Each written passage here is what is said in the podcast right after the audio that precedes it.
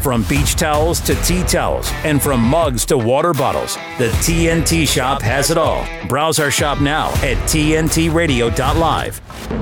Deconstructing psyops, propaganda, and mainstream media garbage. Pelle Neroth Taylor on today's News Talk, TNT.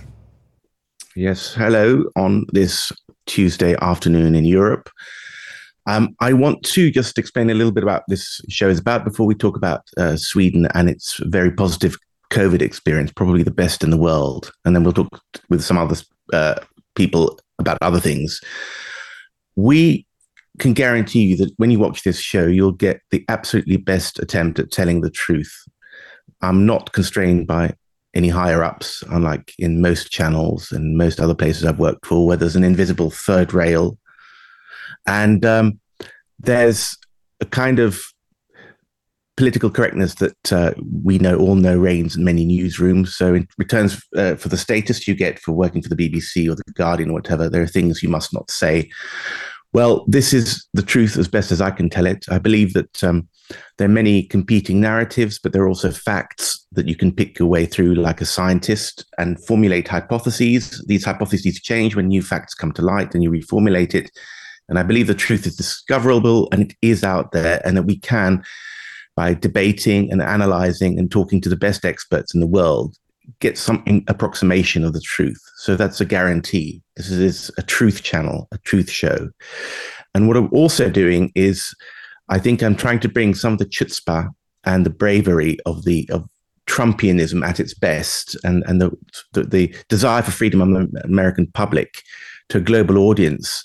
And I think uh, the Europeans are still more attached to their mainstream media than the Americans are. So we're bringing some of that buccaneering spirit of American freedom to European public. And I think for our American viewers, we're trying to bring a more accurate view of what's going on in the world and in Europe uh, so that Americans can formulate their policies going into the presidential election and uh, years to years to come. So it's a two-way process. Now, what we're going to talk about today um, is the fact that um, Sweden uh, doesn't uh, normally blow its own trumpet. I'm not going to talk about Sweden all the time, by the way. It's only that I'm, I'm based here and I speak the language, and uh, probably in the in the post legacy media, Sweden's example, Sweden's stories, if you like, haven't been much talked about. So, while my remit is worldwide and European, uh, probably this early stage, I will be talking more about Sweden than um, people are used to, or people think is justified by a country of 10 million. Uh, and I've got some contacts here, and I think their stories should be told. Um, I think that Sweden's famous for its uh, lax immigration policies, which is a is a uh, warning example to many. Uh, further back, its neutrality policy and its beautiful women, uh, and but one good thing many libertarians uh, look to Sweden for is its uh, sterling example and its very relaxed COVID policy, which actually worked very well. There was no mask mandate. I was living here at the time, and I don't think I ever saw anyone wear a mask. I think I saw twice uh, a couple of Asians who were worried about it could be air pollution as much as anything. But the shops had no restrictions. You could walk around. The restaurants were open.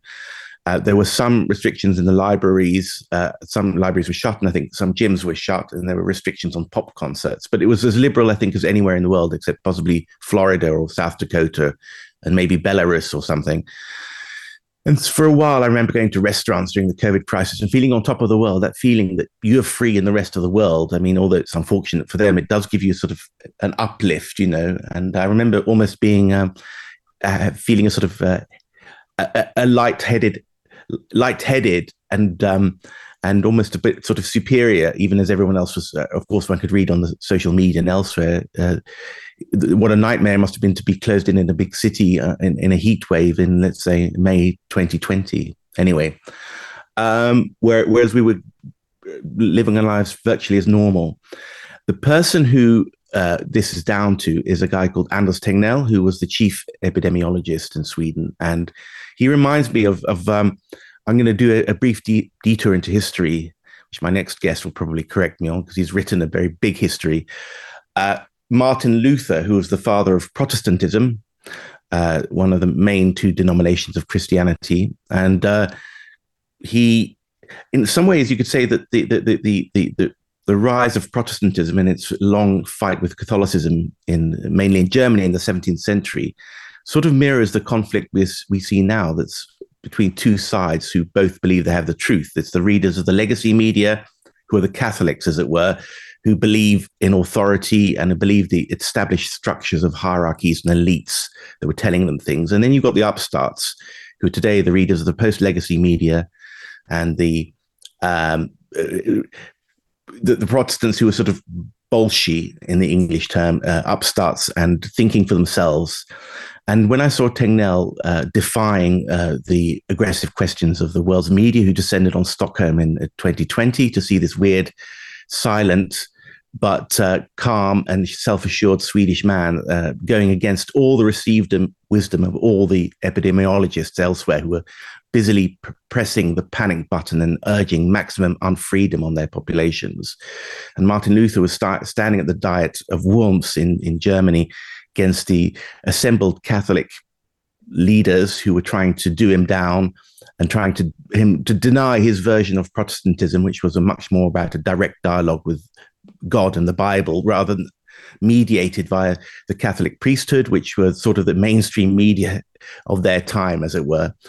And I thought that um, this this is Sweden at its best. Uh, Sweden as a, a, an independent, think for itself, based on rationality state. And um, that was its finest hour. And Sweden ended up with a low mortality rate and a lower economic hit and less encroachments on its freedom than any other country has said. But then the very uh, next year, Sweden has jo- joined NATO, which requires a total submission to American security imperatives with almost no debate and almost no rationality and no logic and no need to explain things. So there are two sides to Sweden. And we're going to explore those with our next guest, who is one of uh, Sweden's top alternative media journalists, who's absolutely loved by uh, tens of thousands of uh, fans who follow his analysis about the situation in Sweden and around the world in a, in a way that you don't you definitely don't get in the Swedish legacy media. So after the break, we'll welcome Magnus Stenlund. This is TNT Radio. Thank you. The facts, no spin or agenda. Uh, enough with the lies. We need the facts. This is today's News Talk Radio, TNT. Right. So we're going to talk about. Um, tell us about Sweden's COVID response. I mean, presumably you were living in Sweden at the time. Well, um, first of all, um, thank you for having me, and uh, I would be very uh, interested uh, in um, getting some words about NATO eventually. But uh, since you're starting uh, out with the, the uh, COVID pandemics, my comment would be that it's not purely a, a coincidence that Sweden had those more more laissez-faire such a laissez-faire uh, approach to to the the uh, pandemic because there were some hard facts that differentiate Sweden from other similar countries. And the main point might actually be the fact that we have totally dismantled our armed forces. Um, that may not seem to be 100% true if you add uh, sort of a total bad budget, but the budget was and is spent mostly on very advanced air force and um, some similar ad- advanced uh, technology um, uh, weapons. But when it comes to the number of actually employed men, there is a huge difference uh, compared to when I was in, in the defense uh, some some years ago in the in the 80s. Uh, at last year's end, there were about 15,000 men actually employed as soldiers or officers. And that's uh, about half of how many uh, pounds uh, you, you have on uh, criminals in gang related uh, violent, um, actually organized crime. And um, apart from organized crime, you have some very um, disturbing um, sort of domino potential domino effects that these uh, groups may uh, sort of uh, catalyze, catalyze um, uh, also organized via Islamic um, sort of uh, communities. And uh, right. sorry, just to stop you there. Can yeah, we talk about COVID for a few minutes before we talk about yes? that, that, I'm, I'm just uh, I'm getting there. Yeah. I'm right. I think that the main point was the, really that you were not able to do this when you were afraid that there might be some very hard um, uh, some very hard uh, opinion of fighting back in those communities you would not be able to to force it and that's right. the, the probable reason why you employed such a soft right. sort of tactics so just to summarize, the, the, the, state's power was not there to enforce restrictions. So that's why it was relatively libertarian. Mm, I would say that's the main reason. Right. That's interesting. Yeah. Um, what do you think? Um, I mean, could you just talk us through some of the effects on? Because um, you're much more in touch with the daily news in Sweden than I am, and I think I mean you give your news analyses every day, so you bang up to speed on everything. What are the latest figures on um, this hits to the, the relative uh, effects on the Swedish economy and the relative effects on Swedish mortality? And, and, maybe you can talk a little bit about the vaccines and, and the whole Swedish story about the uh, experience of vaccines.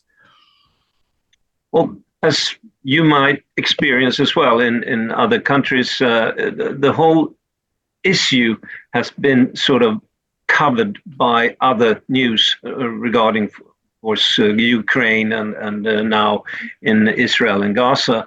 And uh, the fact is that most of us have not been able to keep up in uh, pinpointing what what is happening, what is continuing to happen. Although in alternative media, of course, we try to to uh, keep this subject alive. And what is interesting is, of course, all the scientific reports that now is confirming the uh, mortality rate being higher than than uh, it should be and compared to other other years. But maybe the most frightening data is about nativity and uh, the birth rates.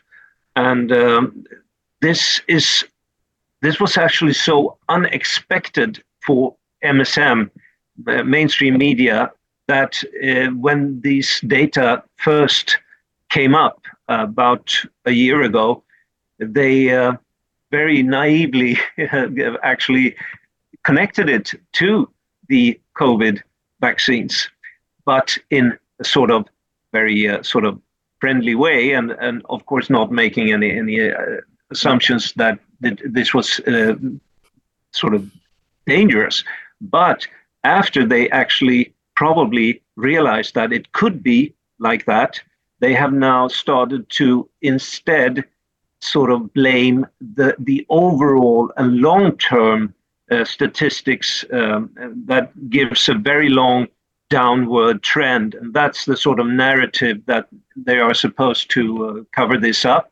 While mm-hmm. if you if you take a look at the graph, it's actually surely it's downward sloping, but very very slowly until when the vaccines actually hit.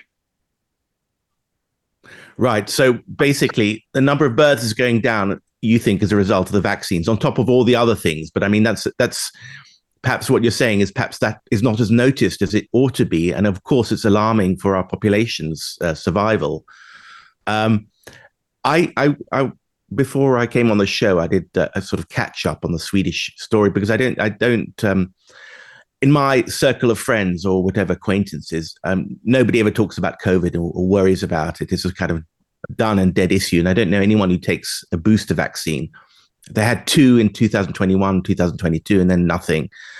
But uh, you know, I saw that the Sweden's taken very less of an economic hit, although unemployment's rising now, and the and the so the Swedish economy seems to be not doing that well.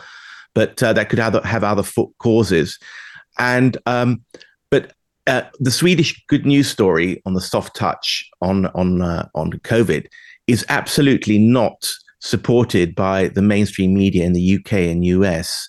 And Nature, which is along with Science in the US, Nature is a London-based science journal. It's it's the it's the gold standard of scientific publishing, and every single professor out out there wants to have his papers published in Nature Well, I mean, they had a very excoriating, critical review of the Swedish uh, COVID experiment that seemed to have taken leave of its senses. I mean, but this is a, a science journal that seems to some of its editorials deny biological reality about men and women. So, I mean, some, mm. some of my other talks, I've talked to people, professors and and technologists, saying, "Well, science publishing is no longer reliable. So, where are we going to go for our truth?" Um, even even this most prestigious thing. So, but just tell us a little bit more about. Um, well, so natality has gone down due to the vaccines.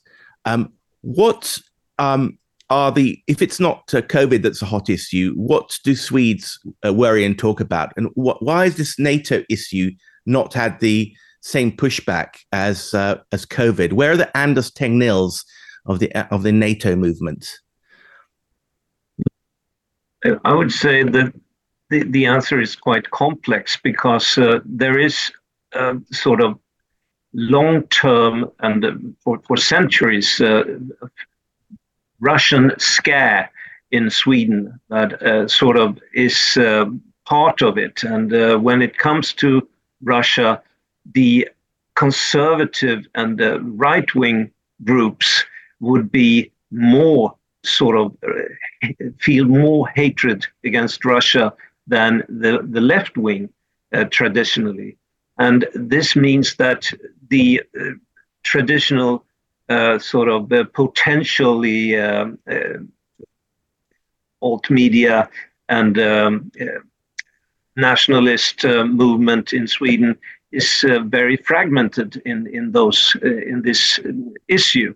And the same goes for Israel, which is also sort of normally from left to right, the right wing conservatives are much more pro Israel. And uh, this makes it very, very hard because when you have exposed the lies about, uh, for instance, the immigration, about the climate, and also about COVID, you expect them to actually realize that this is also the same story again. But you will not be able to persuade people when it comes to these matters in the same way, and you will lose and fragment the, the society. And that's actually what happened in, in my own channel. Uh, I used to be uh, with the so called Swebbtv, and that's also very Israel friendly today. We have started this new channel, Svea uh, Kanal, this week, and uh, we will try to explain why we feel that we have a much more balanced view on, on the issue. But um, Israel and Ukraine, uh, if you think of it, the most interesting thing might actually be the timing. When mm. did the Ukraine conflict become so uh, important? When, when it was exactly the same time as when Omega variant of, of the COVID uh, rea- we realized that that was quite harmless. And uh, when did the Israel conflict start? Well, exactly the same time when it became obvious for so many people that the West and US cannot win in the Ukraine. That's that's uh, sort of t- a timing issue that is very relevant, I think. Okay, so just to summarize what you said, because I, I've followed this at a, a slightly remote, uh, remote perspective, um, we've got a, a class of, of quite intelligent people in Sweden, like you and me, who kind of disbelieve all the stuff that governments tell us about COVID, about immigration, where they're told lies, and uh, but uh, and we're kind of on the same side. But suddenly, uh, we've departed from some of our friends who believe everything that mainstream media say about Russia and Ukraine, whereas we're saying, well, they they lied about COVID and they lied about immigration and they're lying to you about Ukraine and Russia as well. And suddenly, uh, you so it split the sort of dissident movement right down the middle. Would you agree with that? Mm. That's what you said. Yes, that's exactly yeah. what I'm what I'm pointing out. Yes, and you know, I, I mean, I've changed my mind too. Just I was uh, I made a, a, sort of anti-immigration film a few years ago uh, called Sweden Dying to Be Multicultural, and it racked up two million views on YouTube. And then I sold it to Amazon, and and um, it was kind of saying, well, you know, Islam's a danger and all that, and fanaticism is a danger. But I, I've rethought. I mean, fanaticism is a danger, but the most fanatical people I've ever met in Sweden are middle-aged men in their fifties and sixties as soon as you mention the word Russia, I mean, they go ape shit, don't they? They go absolutely, they want to kill these people and you can't reason with them. So I thought, well, maybe fanaticism of the Muslim variety, which you'll see out in the mosques or whatever, I mean, that hasn't affected our lives. But this might affect our lives in a very big way because these people are in positions of power and they sit in government and they sit in the military authorities in, in the in the uh, general staff and so on and and the Swedish male elite elite males in their 50s all believe that Russia is about to attack them so I think that's very dangerous but what do you what, do you say to that it is, it is exactly like that I have had some followers uh, many years, and uh, these uh, followers might, may seem to be very, very loyal and uh, understanding about everything I said. They they respect me, and uh, they they have um, you know very very very nice things to say about me.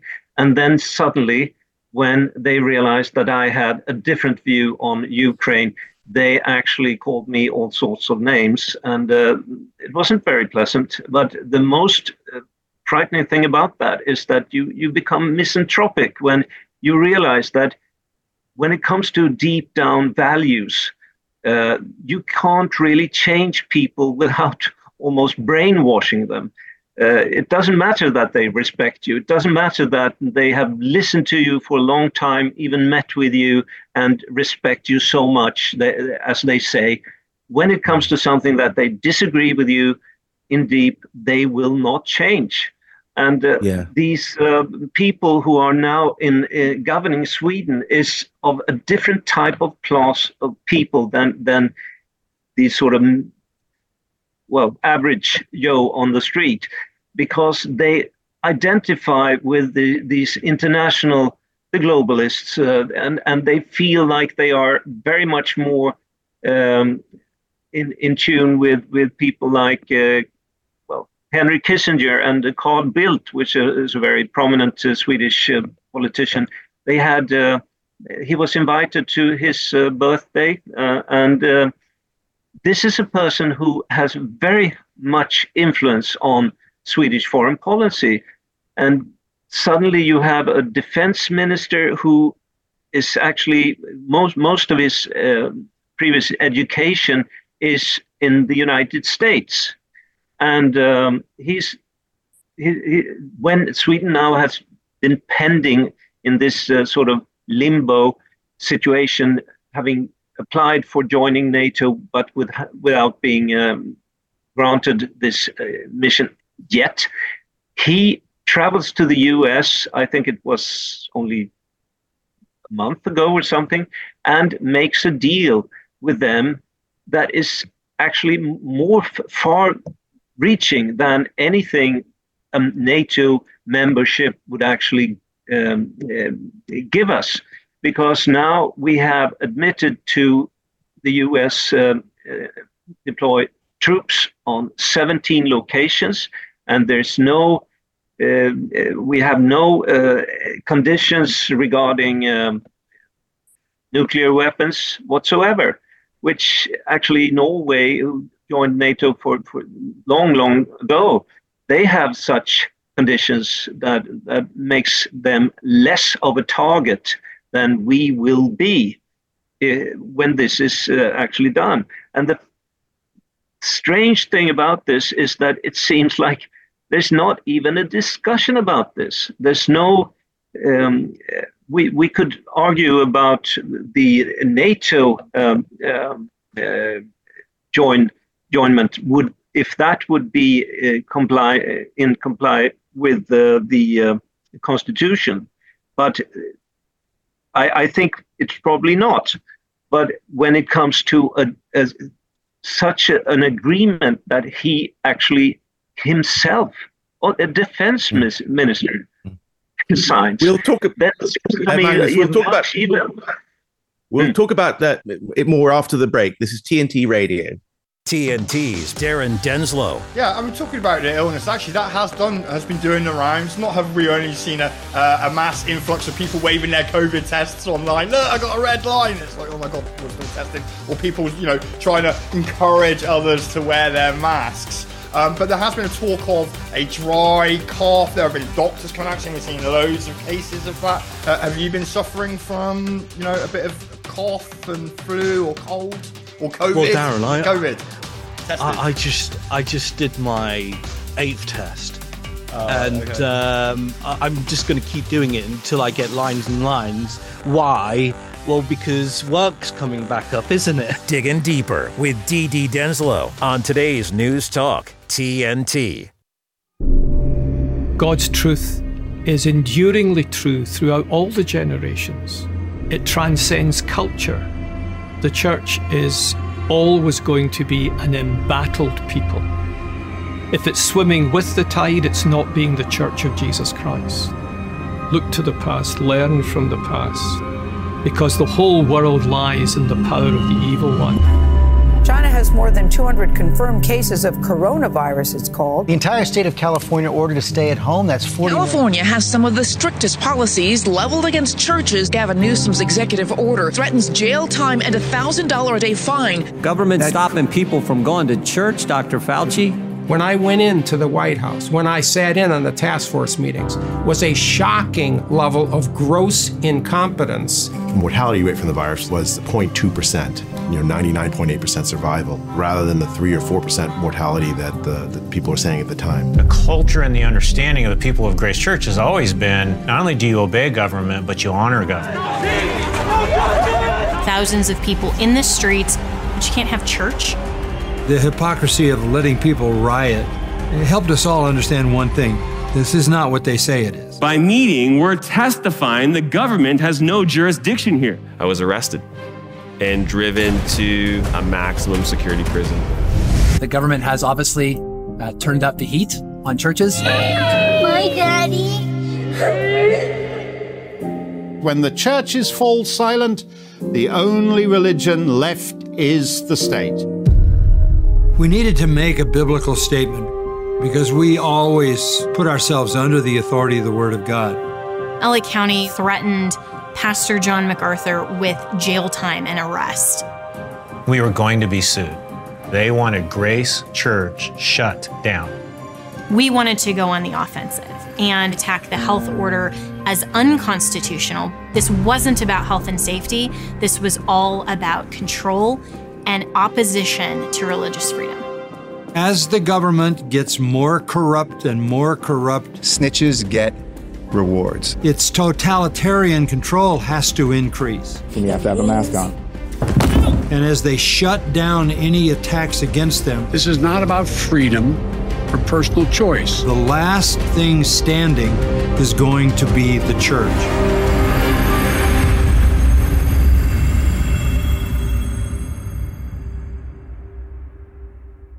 Right here, we're talking about uh, Sweden again with Magnus Stenlund and its fantastic response to COVID, which showed it would to be a world leader in following the evidence and uh, defied very powerful media forces in the US and UK and, and the WHO that told Sweden to lock down and so on.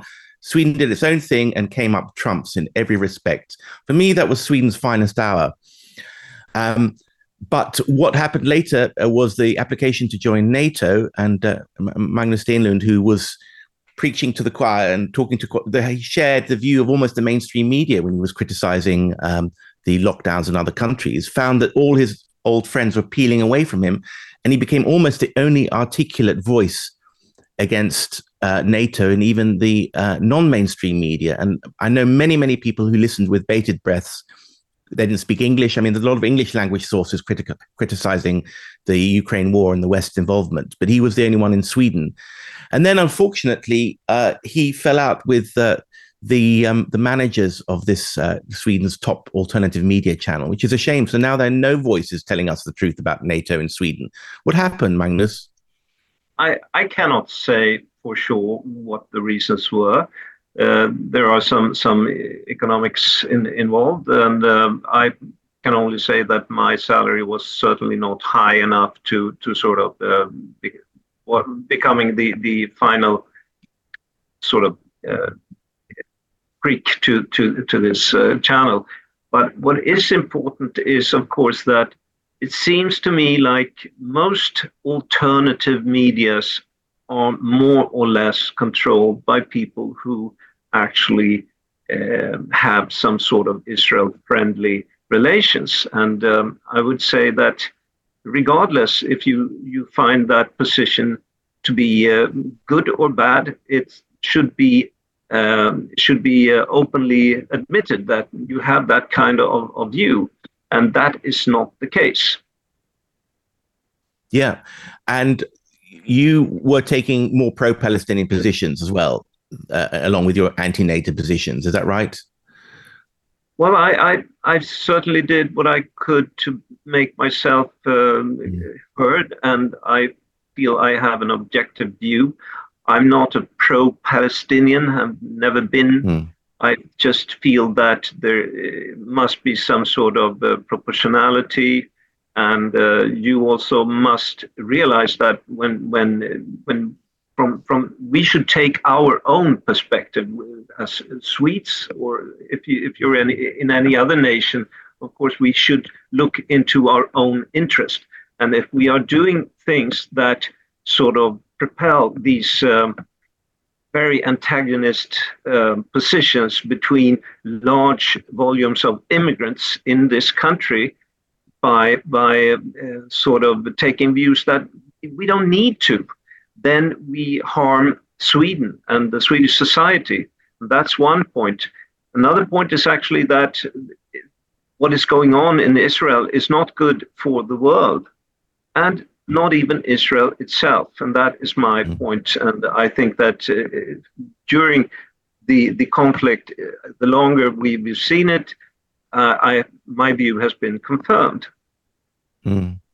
I mean, I agree with you. I mean, I, I, think I'm I'm not. I wouldn't say I'm pro-Palestinian, but I mean, it's possible to think that what Israel is doing in terms of killing people is outrageous, and then the West's feeble response to it. In in let's say, I mean, in Russia, Putin was taken.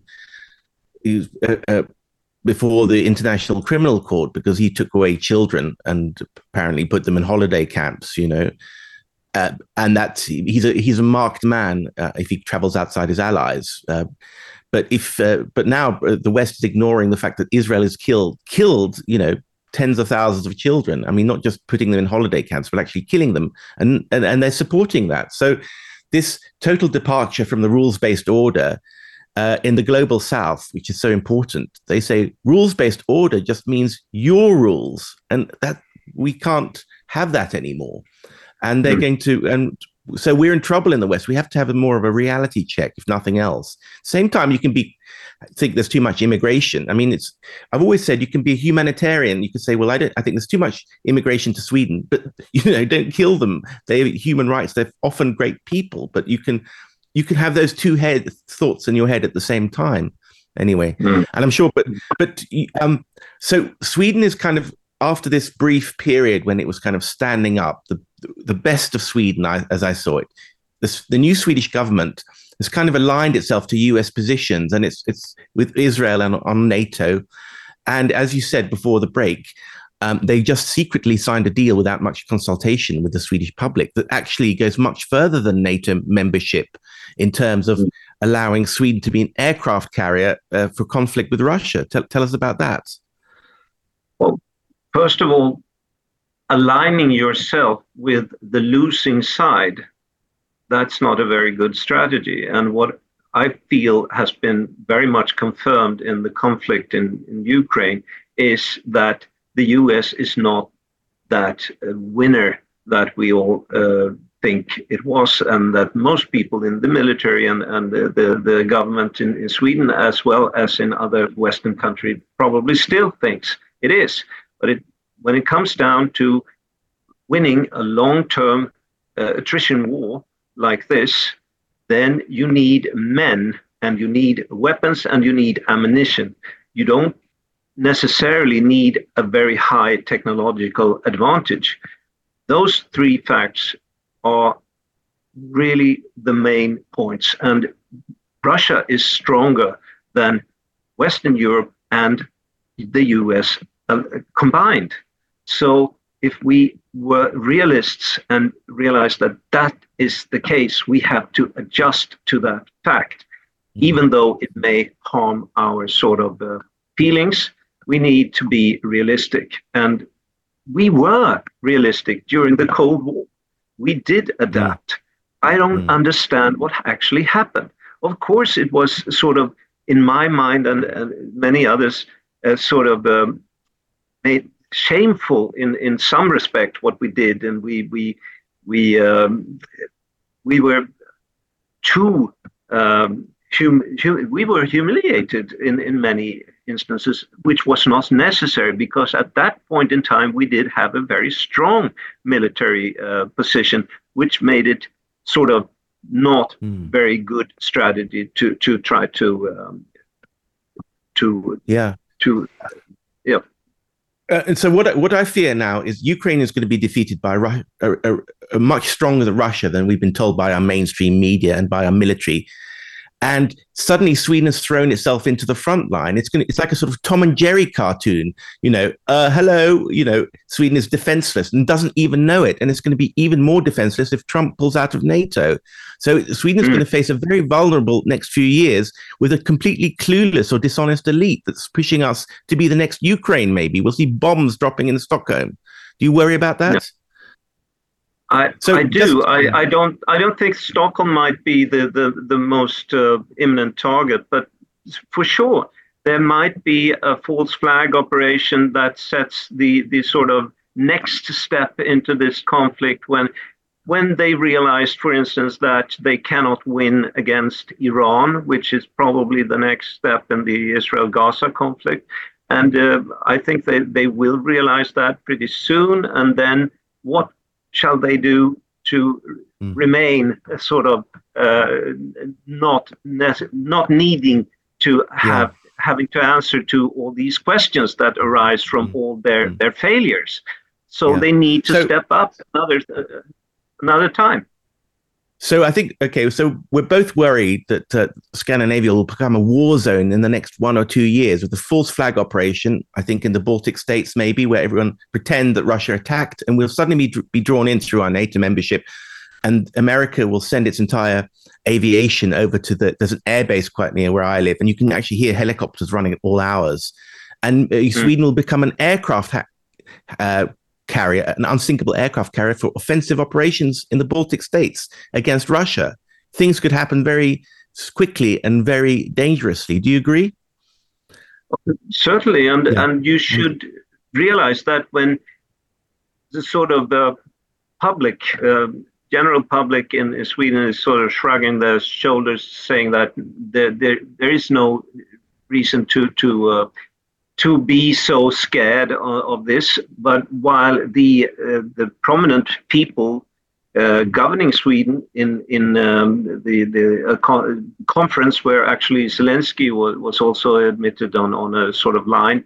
Uh, these people were talking like it was almost already war, and uh, they seem maybe ridiculous to some. But I should say that the fact that they actually did this is alarming because they hmm. prepare for something like this and they are in positions where they can very uh, fundamentally uh, uh, affect the, the what what is happening. Magnus, thank you very much. And of course, if Sweden gets involved in a war, America will be involved in a war, shooting war with Russia, and so will Britain. Thank you very much, Magnus. This is TNT Radio. Give me a minute with TNT Radio's Steve Malzberg. Last week, the media and the administration celebrated as the United Auto Workers Union president endorsed Joe Biden's reelection campaign. And this choice is clear. Joe Biden bet on the American worker while Donald Trump blamed the American worker. Let me just first say that President Biden is known as the most pro union president in modern times, right? And this is not a title that he has given himself. Yeah. This is a title that other union union members and unions have given him. Mm-hmm. And that is because of the work that he's done. Ah, but Karine Jean Pierre, there's a problem with all of this. On the same day that he made the endorsement, the president of the UAW said this. Look, about this a great majority of our members uh, will not vote for President Biden. Uh, yes, some will. Uh, but that's the reality of this. Uh, the majority of our members are going to vote their paychecks. They're going to vote for an economy that works for them. Ha! I guess the media will say, the United Auto Workers, they just don't know how good they have it. They're too dumb to realize it. Thanks for giving me a minute. I'm Steve Malzberg. Catch my show Monday through Friday, 9 p.m. Eastern Time, right here on TNT. Discussing the politics of the new European populism, Pelle Neroth Taylor on today's News Talk, TNT. Right. Um, this is uh, Lewis from the Commonwealth War Graves Commission. Um, I'll just do a little preamble, uh, an introduction. I've um, since I moved to Sweden a few years ago, I spent nearly all my life in the UK. I always felt at my most maudlin and, and sort of homesick, if you like, uh, in, in, October, November, when the leaves were falling in London, and um, you had this sort of afternoon uh, malaise, you know, of and you dive into pubs sometimes and uh, and sort of think about what life was like. And I'd often I associated that period of of the year with, of course, the annual poppy wearing. You wear a paper poppy on your lapel. And of course, the Remembrance Sunday in November, when the entire British political class and uh, surviving veterans gather at the Cenotaph in London, which is this monument in the main governmental street, Whitehall, and it's and they shoot the cannon and they remember that all the war dead that have died in Britain's wars. And uh, I think just in the First World War, if you just marched the troops that died in the First World War down the parade, the Whitehall parade, it takes three days for all the people who died in that war in that war only to march past the cenotaph. So these are the people who've never grew to maturity and died for Britain in wars. Now, if you go around the world, you'll see these fantastically well kept graves uh, belonging to the under which lie the dead in Britain's wars. And I've been to a few of them, and they are uh, uh beautifully well preserved. And apparently, uh, I've often wanted this is a real hobby interview of mine. I mean, it's very close to my heart. Um, so, Lewis, you're here to tell us about the fantastic work that you do. Apparently, you're the largest, largest gardening organization in the world. Is that true? It, it's true, and I'm afraid I'm using Lewis's computer, but I'm I'm David Richardson. I'm the director of horticulture. Okay. So, apologies okay. about that. But okay. we describe ourselves as one of the largest gardening organizations in the world. We've got about 850 gardeners working worldwide. And as you say, you know, these beautifully maintained um, sites, you know, from the British Commonwealth, First and Second World War. I mean, it's absolutely our reputation for these places to be beautifully mm. looked after and cared for. Mm. And where, um, tell us uh, the different countries where they're located in. I've been to the ones in France, in northern France, and that's sure. the most famous location. But to tell us a little bit more about your worldwide uh, so we're in about 151 countries. Um, that changes because countries change, but we've got sort of gardening presence in a, just over 50 countries, as you said, mostly in northern France and Belgium. But in my own sort of personal experience, and it's interesting talking to you because uh, I lived and worked in Gallipoli 30 years ago. I was there for a couple of years, and I also managed a project at Fromelles uh, in northern France, which are both places which are very much within the Australian psyche, but um, really course, everywhere yeah. in the world, every every every continent other than, than Antarctica, you know, every climatic zone. But as you say, the majority of it, Northern Europe, France, and Belgium. So when when you were at Gallipoli, were you actually living and, and based there, or did you yep. fly in and, and, sort of check no, I, I, I, I was I was a very young man at the start of my career, and I actually lived there. So just up from Anzac Cove, we have a base site where the gardeners work out of, and there were some gardeners' cottages, and I lived there with uh, you know gas light and a gas refrigerator, and then I also had a flat in Çanakkale on the other side. But um, that was my first introduction to somewhere that's got a really special sense of place. Um, I think mm. the you know the cemeteries in France and Belgium are very special, but Gallipoli in particular has got a really it's you know time it's spine tingling in terms of the feel of that place. Wow. Well, I mean, we, we, we have uh, actually most of our views in the States and UK, but third is Australia, and our studio is based in Australia. But I, I, I mean, Gallipoli, uh, the film, um, you know, the Peter Weir film is actually one of my favorite war films. Um, you know, the, the, the when he uh, when um, the last minute when they're kind of shot in the chest as they rise out of the trenches and so on. Sure. But I what what um when I, this is a really interesting thing. What do the locals say? Do they feel that you're an imposter, or do they are they sympathetic? I mean, do they feel that you know in death we're all equal, or or the war dead must be commemorated where, wherever they are, Yeah. or something. I mean, I, I think that there is a real respect for the places and the thing that we do. Um, it's interesting in Turkey because when I was there, you know, there was a lot of work being done by the Turks on commemorating Ataturk. So there's a lot of Turkish memorials there. I suppose we were early adopters, but thinking more widely, you know, thinking about engagement with communities, that's something that's really important for us. And in the United Kingdom, we're working with lots of volunteers. Um, we're looking at you know lots of volunteer stewards and guiding and people doing talks. And I think you know certainly I've lived and worked in France in northern France a couple of times, and you know the cemeteries are very much part of the landscape and the cultural life of those places. So I think you know in, in most places um, the cemeteries are very much part of you know that country and that place and there's a real sense of ownership from the people that live locally. And you know people that i know in france that live next to cemeteries and you say you work for this organization would say oh yeah you know we always we always knew that place. I think what we would definitely want to do is encourage people to come in and use them more. Um, you know we want visitors to come in and understand the value of those places and the way in which commemoration and us being leaders in commemoration is really important. It's an interesting time, you know, that, you know, First and Second World War and the scale of loss, but yeah. trying to make that relevant for today. I just well, I I mean, I associated the the war graves. I went. Um, my dad went to, to um, down the war graves several times, and I went down last May. And I think I was the only person, me and my the, my traveling companion, and we went to the war museums around there. One in one in Albert, I think, and one in Péronne, whatever. And uh, they were, I put it that way, it wasn't overwhelmed with visitors, but maybe I came at the wrong time. But do you? Um, but are, are there people from the Second World War buried there? Because I just associate it with the First World War completely. Yeah, but, first, uh, first, first and Second World War, and of course, Yeah, at the right, moment, the yeah. whole, you know, um, certainly in Normandy, the whole D-Day, Mhm. D-Day 80 is Yeah, the summer. 6th of June. So there's a lot of work with that. I mean, obviously, if you're in the Somme at Péronne, predominantly First World War casualties there. Yeah. And and you're right, you know, there are places that people visit. If you go to the Menin Gate, which is in Ypres in Belgium, they do the last post every night and have done Yeah. since the First World War. And there can be thousands of people there at, the, at that Mhm. ceremony. But for me, the sort of charming cemeteries have always been those little ones in the middle of a field, which have got a cross Yeah. and a couple Yeah. of trees. And there's something there's something really special about that. You know that we're looking after those as well as looking after these major memorials.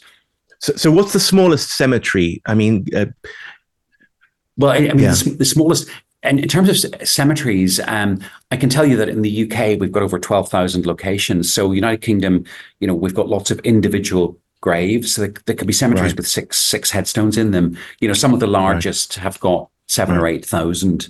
Yeah. Yeah. But, but everything, you know, from a single grave in a churchyard in the UK Right. um, Right. to somewhere like Tyne Cot in Belgium or the Thiepval Memorial on the Somme with over, over, Mm. over 70,000 names and, and everything in between and every geography in between as well.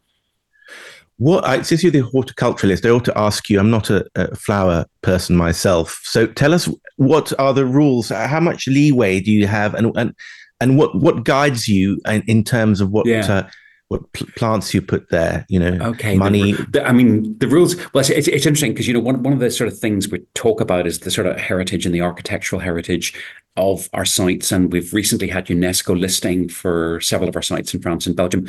But at, at the inception, um, the idea was that you had a connection between memorial and landscape, and one of the major architects of the 20th century, Edwin Lutyens, was one of our principal architects, and he worked with Gertrude Jekyll, who's a renowned garden designer.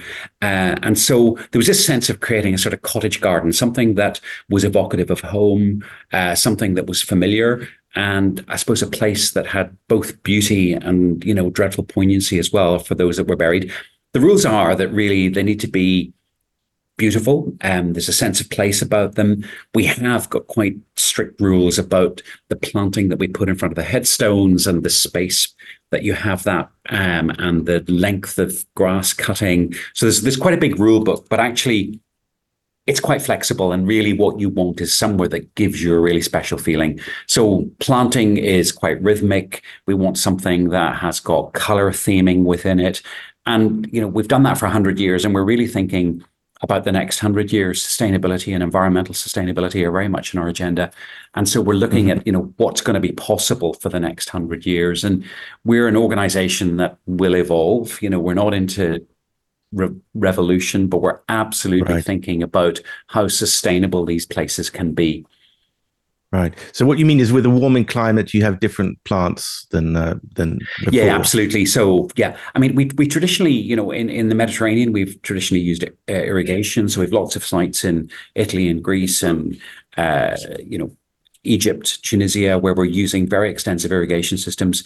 I think when you project the way weather patterns are going and the climate is warming in the next 20 years, I think the use of water is going to be increasingly difficult because water supply is going to be the issue, uh, that there isn't mm. enough water for us to be watering. So we're looking at planting in a different way. We're thinking about adaptive planting. Uh, mm-hmm. The sort of images that we would show of an as an organization often have green lawns and beautiful flowering plants and particularly clean white headstones. I think mm-hmm. as we take this forward, we're thinking about how we can have more seasonal grass if we're not watering mm-hmm. at what's possible. Uh, I think mm-hmm. in terms of border planting, I think stuff mm-hmm. that you know species that are less water intensive but give you mm-hmm. floral effect and I think also one of the sort of challenges for us is legislation, certainly within Europe and within the UK, about pesticides and chemical use. So we're moving away from everything being pristine, absolutely caring for it. You know, that is, you know, underlies everything that we do. But I think mm-hmm. it is going to look slightly different as we go forward. I think certainly in Southern Europe and other parts of the world where we're irrigating and water supply is a challenge, we're looking at changing planting schemes. We're working with some really great garden designers and landscape mm-hmm. architects mm-hmm. to help us imagine mm-hmm. what the next iteration of these cemeteries could be. And that's that's mm. not everywhere. You know, there's lots of sites which mm-hmm. are going to stay pretty static, but on the edges, when you think mm. about climate change and water use and plant survivability, you know, there's lots of species that aren't going to survive in warmer right. summers in southern England beech trees, right. the fagus, fagus right. species, are probably not going to survive.